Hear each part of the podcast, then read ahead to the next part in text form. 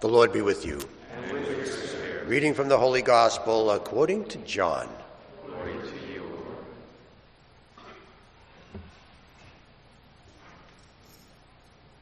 Jesus came to a town of Samaria called Sychar, near the plot of land that Jacob had given to his son Joseph. Jacob's well was there. Jesus, tired from his journey, sat down there at the well. It was about noon. A woman of Samaria came to draw water. Jesus said to her, Give me a drink. The disciple had gone into the town to buy food. The Samaritan woman said to him, How can you, a Jew, ask me, a Samaritan woman, for a drink? For Jews use nothing in common with Samaritans. Jesus answered and said to her, If you knew the gift of God and who is saying to you, Give me a drink, you would have asked him, and he would have given you living water. The woman said to him, Sir, you do not even have a bucket, and the cistern is deep. Where then can you get this living water? Are you greater than our father Jacob, who gave us the cistern and drank from it himself with his children and his flocks? Jesus answered and said to her, Everyone who drinks this water will thirst again, but whoever drinks the water I shall give will never thirst. The water I shall give will become in him a spring of water welling up to eternal life. The woman said to him, Sir, give me this water so that I may not be thirsty or have to keep coming here to draw water. Jesus said to her, Go, call your husband and come back. The woman answered and said to him, I do not have a husband. Jesus answered her, You are right in saying, I do not have a husband, for you have had five husbands, and the one you have now is not your husband. What have you, what have you have to say is true? The woman said to him, Sir, I can see that you are a prophet. Our ancestors worship on this mountain, but you people say that the place to worship is in Jerusalem. Jesus said to her, Believe me, woman, the hour is coming when you will worship the Father neither on this mountain nor in Jerusalem. You people worship what you do not understand. We worship what we understand because salvation is from the Jews. But the hour is coming and now is here when true worshippers will worship the Father in spirit and in truth. And indeed, the Father seeks such people to worship him.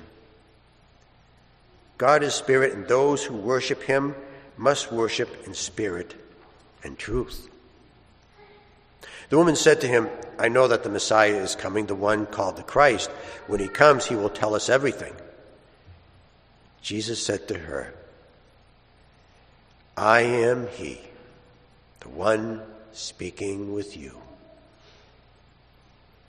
At that moment, his disciples returned and were amazed that he was talking with a woman, but still no one said, What are you looking for? or Why are you talking with her? The woman left her water jar and went into the town and said to the people, Come see a man who told me everything I have done. Could he possibly be the Christ? They went out of the town and came to him. Meanwhile, the disciples urged him, Rabbi, eat. But he said to them, I have food to eat of which you do not know. So the disciples said to one another, Could someone have brought him something to eat? Jesus said to them, My food is to do the will of the one who sent me and to finish his work. Do you not say, In four months the harvest will be here? I tell you, look up and see the, right, the fields ripe for the harvest. The reaper is already receiving payment and gathering crops for eternal life, so that the sower and the reaper can rejoice together. For here is the saying is verified that one sows and another reaps. I sent you to reap what you do not, did not work for. Others have done the work, and you are sharing the fruits of their work. Many of the Samaritans of that town began to believe in him because of the word of the woman who testified. He told me everything I have done. When the Samaritans came to him, they invited him to stay with them, and he stayed there two days. Many more began to believe in him because of his word. And they said to the woman, We no longer believe because of your word, for we have heard for ourselves, and we know that this is truly the Savior of the world. The Gospel of the Lord. Praise, Praise to you, Lord Jesus Christ.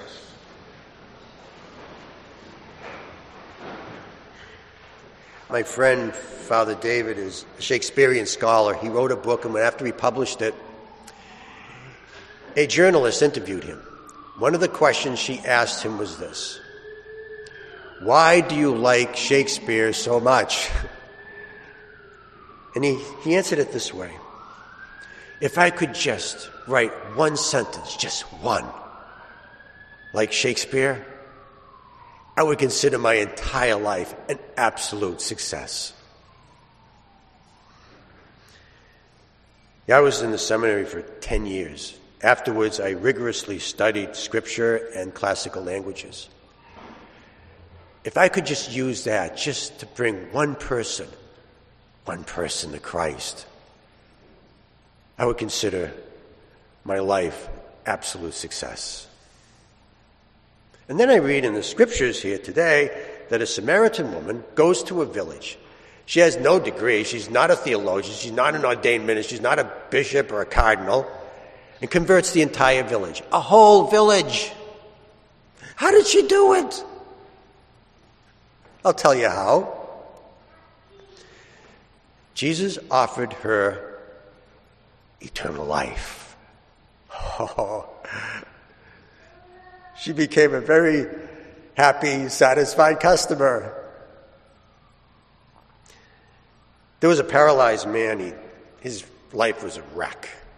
Somehow he ended, found himself in some guy's living room, and Jesus was there. Maybe he was with Jesus for one minute. After the minute, he stood up walked home, and all the regrets, all the things of his life that he didn't want to have, was just lifted off of his shoulders. Not long after that, Jesus went to a deserted place with his disciples to spend some time there in some quiet. And 5,000 families show up.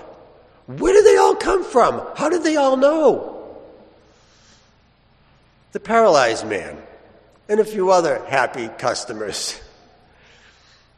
Not long after that, Jesus gets in a boat, goes to the other side with his disciples. There's a storm. The disciples fear for their lives.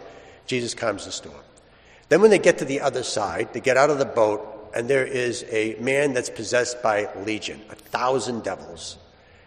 Of course, the disciples fear for their lives again, and Jesus tells the uh, orders the thousand demons to go into the swine, and the swine run into the water, and they all drown.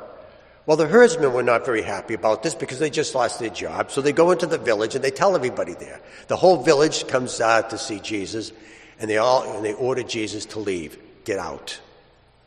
So Jesus, getting in the boat, uh, just as he was going to leave, the, the man who was formerly possessed by the legion wanted to go with him. I want to join you. Jesus said, No, no. He says, Instead, go to your home and tell them what God has done for you. And Jesus left. Not long after that, Jesus decides to return back across the sea. At this time, he walks on the water. When he gets there, the people, the same people that threw him out of town, the same people that told him to get out, the Decapolis, 10 pagan cities of people, became believers. They welcomed him. They asked him to stay with them. They just wanted to be able to just to touch his cloak. What did that happen? They threw, not long ago they all threw him out. I'll tell you what happened. One person. one person. No, he's not ordained. No, he's not a theologian. All he did was just tell them what God had done for him. A happy customer. No, here we are, a church full of us. And Jesus is offering us the same things he offered the people in the gospel eternal life, offering to lift all the regrets and burdens and sins of our lives, to take them away. And what does that do to us? Makes us happy customers. So let's go out there knowing what one person can do if he's a happy customer.